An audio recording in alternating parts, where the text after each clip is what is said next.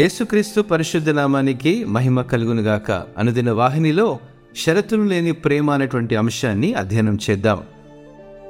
యోహర సువార్త ఆరవ అధ్యాయం ముప్పై ఏడవ ప్రకారము మీరు నన్ను చూచి ఉండియో విశ్వసింపకై ఉన్నారని మీతో చెప్పి తిని. మన ఎడల దేవుని ప్రేమ అసమానమైనది అది షరతులు లేనిది. మనందరికీ ఆయన దగ్గరకు వచ్చి తన ప్రేమను అనుభవించే అవకాశం ఇవ్వబడిందండి. మనము ఎవరము ఏం చేశాము మనం ఎక్కడి వారము అనే భేదాలు లేకుండా దేవుని ప్రేమ మనడలా అసమానమైనది. మనల్ని తన వద్దకు ఆహ్వానించి మన పాపాలను క్షమించడానికి ఆయన ఎల్లప్పుడూ సిద్ధంగా ఉన్నాడు.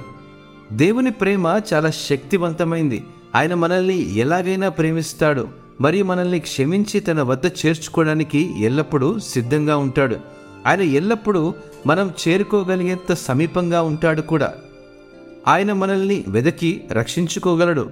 గతంలో మనం ఎంత విఫలమైనా ఆయన మనల్ని ఎప్పటికీ తిరస్కరించడండి. మన పట్ల దేవుని ప్రేమ ఎంత గొప్పదంటే ఆయన తన ఏకైక కుమారుడైన యేసు క్రీస్తును మన కోసం మరణించడానికి ఈ లోకానికి పంపాడు. మనం ఆయనతో రాజీపడి ఆయనతో సంబంధాన్ని తిరిగి పొందుకునేలా తన కుమారుణ్ణి మనకు అనుగ్రహించాడు. మనం ఆయన వద్దకు వచ్చి ఆయన ప్రేమ మరియు దయను అనుభవించాలని ఆయన కోరుకుంటున్నాడు. దేవుని ప్రేమ చాలా గొప్పది. ఆయన మనల్ని ఎప్పటికీ వదిలిపెట్టక మనకు ఎల్లప్పుడూ అండగా ఉంటాడు.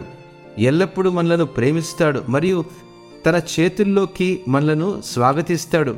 మనం ఎల్లప్పుడూ ఆయన వద్దకు వెళ్ళి ఓదార్పు నిరీక్షణ మరియు శాంతిని పొందవచ్చు. మనం చేయవలసిందల్లా ఆయన వైపు తిరగడం ఆయన ప్రేమను అంగీకరించడమే. దేవుడు మిమ్మను ఆస్వాదించునుగాక ఆమెన్.